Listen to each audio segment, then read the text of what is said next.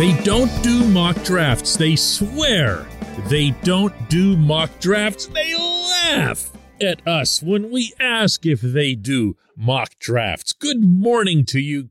Good Wednesday morning. I'm Dan Kovacevic of DK Pittsburgh Sports. This is Daily Shot of Steelers. It comes your way bright and early every weekday.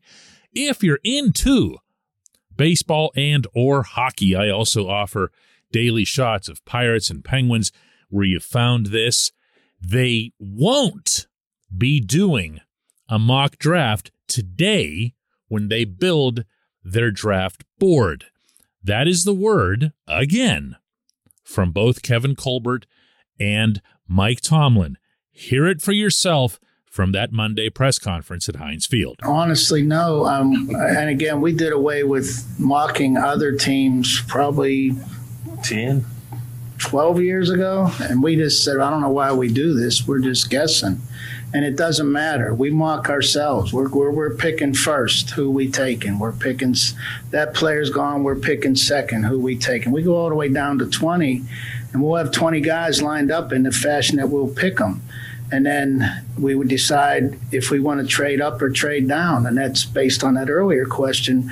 There's values to doing that. And again, when we trade away a third and a sixth, I'm like, are we trading away Emmanuel Sanders and Antonio Brown? We don't know. Um, but we always try to put a player to that that scenario. So no, we don't concern ourselves with anybody else but ourselves. And I know there's 20 players. Um, by Wednesday, we'll know the order. We'll pick them, and we'll know who may or may not be interested in, in moving up or or coming down.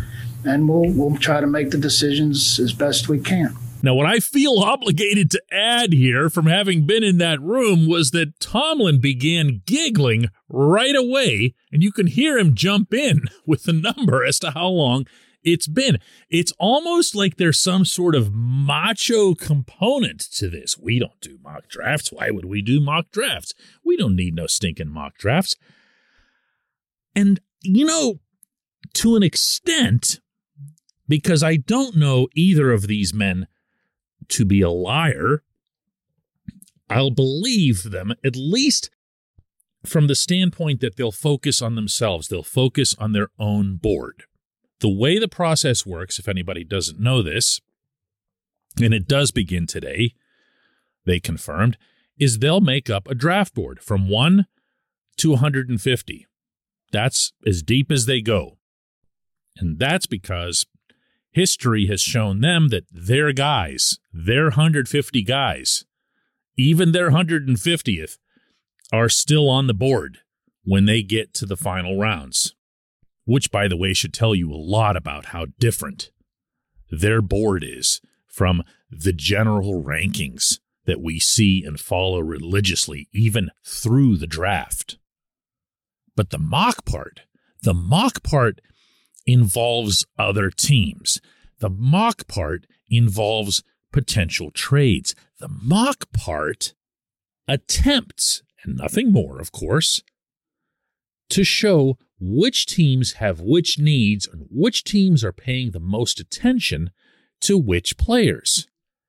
So to accept these two giggling guys on this subject at their word, you've also got to accept that they aren't aware of which of the 19 teams picking ahead of them might or might not be interested in a quarterback, which might be interested in Kenny Pickett more than Malik Willis, or the other way around. You're telling me that they'd paid no attention to the fact that the Carolina Panthers basically followed their footsteps, traced everywhere they went this offseason. Pro days, workouts, senior bowls, same players, quarterbacks, quarterbacks, quarterbacks. You're telling me that that's not a factor in that room at all when they meet today? Wow. I don't see how, nor do I see the purpose. This portion of Daily Shot of Steelers is brought to you by Point Park University. Choose from nearly 100 career focused programs leading to bachelor's, master's, and doctoral degrees. Choose when and how you'd prefer to do that studying Whether it's at Point Park's gorgeous downtown Pittsburgh campus, whether it's online, maybe a flexible hybrid format would work best for you. Find out more about all of this at pointpark.edu. Let's try this another way. Let's go back to the Devin Bush draft. The Steelers knew, absolutely knew, they wanted one of the two Devons. They'd gotten tired of running through inside linebackers and watching them all fail in the wake of Ryan Shazier's injury. And this was it. One way or another, they were going to get Devin White or Devin Bush. Well, Devin White got taken. They moved up to number 10. They got Bush. Tell me how that happens by plugging your ears and closing your eyes and saying, Our eyes are on our own paper, our eyes are on our own paper. It doesn't make any sense. It's completely illogical. You're expected to accept that in that event, that the Steelers went to the draft that day with little to no awareness or caring what any other team was going to do. Come on. Really? If you ask me, this is the Steelers' way of saying, we do stuff like this. We don't worry about anybody else. We've got our own board. We don't care who sees that we were all over Najee Harris, that we were all over Travis Etienne and all the other running backs last year. We don't care who sees that we were palling around with Malik Willis's parents that we're chummy with Kenny Pickett because he's right next door, that we took Desmond Ridder and a bunch of other guys out to dinner. We don't care who sees that because we're the Pittsburgh Steelers and we're casting a certain aura here. Okay, go ahead and do that to whatever extent it happens to benefit you. But don't suggest that because there are no actual mock drafts that are going to be conducted today, that there'd be no awareness.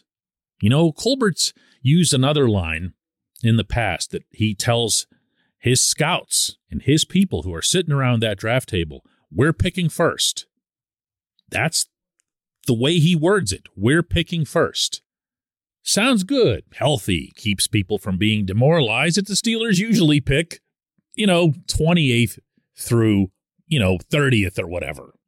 And it's probably an awesome process to have when TJ Watt falls all the way down to you. And somehow, even if you loved this player enough to have moved up to get him, you didn't have to, and it makes it that much sweeter. Colbert has another line that he likes to use at the table. He cites this one even more often than what I've given you so far. And that is when it comes up at the table that the Steelers should consider giving up a third round or a sixth round pick. He asks the individual who suggests that to name a player that the Steelers once drafted in that round. And you'll get back Emmanuel Sanders, third round, Antonio Brown, sixth round. Brett Keisel comes up a lot as a seventh rounder. And the goal there is to make everyone think twice about giving up any draft pick because they're all potential assets. But know this some of the things that they say to us, and in fact, some of their behavior before the draft, is meant to put out an image and maybe to put forth some subterfuge. You want to hear another one? This one's the biggest whopper of them all and that is that they'll always take the best available player. This is wholly untrue, and I will not hesitate in calling it that because we have seen time and time again that once they reach a certain point in the draft, whether that's the first round or whether they get down to the fourth, they will tackle positional, organizational needs.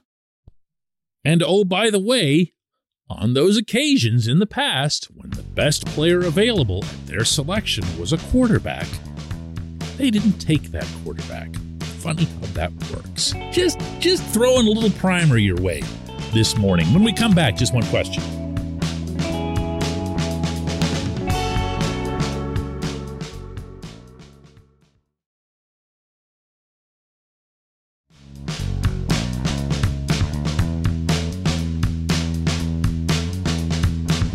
Welcome back. It's time for Just One Question. That's always brought to you on this program by our friends at Mike's Beer Bar.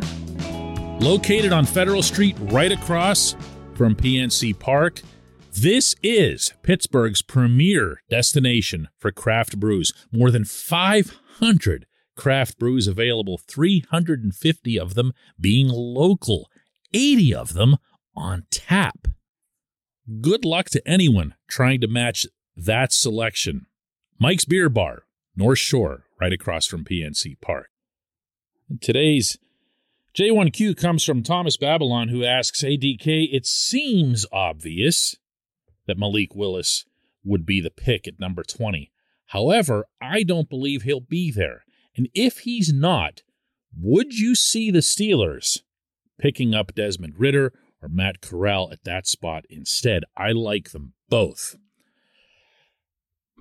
I hope not. I hope not. And I say that with respect to the athletes and their achievements and everything else here. There are a total of two quarterbacks that I would accept at the number 20 spot. The first being Willis, because the Steelers seem really, really smitten with the things that he can do that other humans can't do. Never mind quarterbacks. I'm talking about humans, things that can't be coached. The other one is Kenny Pickett, because we've seen what he can do firsthand here in Pittsburgh.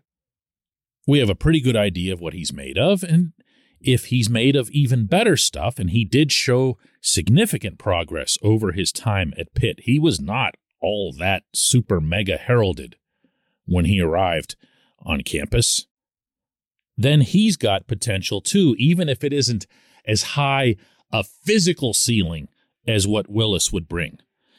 Beyond that, I'm not even going to take Corral seriously. I, I I've not heard enough people or read enough writers go along with the idea that Corral is even a first round quarterback in this draft, let alone a draft where the quarterback class is kind of normal. This is not a good class for this position. This is not a good year to be reaching on this.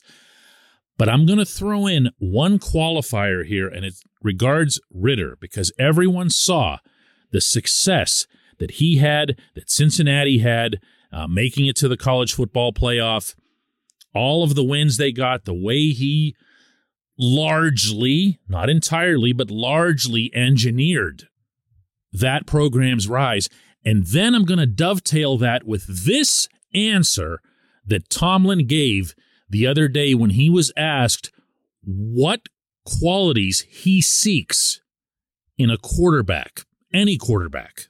You know, I, I think I, I think that is the ultimate competitor's position, and so those that run to and not from competition, those that embrace uh, competition and the intensity of it, um, and the anxiety maybe associated with it, um, I think they have a leg up. Obviously, there's some pedigree related things per the position, arm strength, accuracy, and so forth. But that's evident. It's either present or it's not.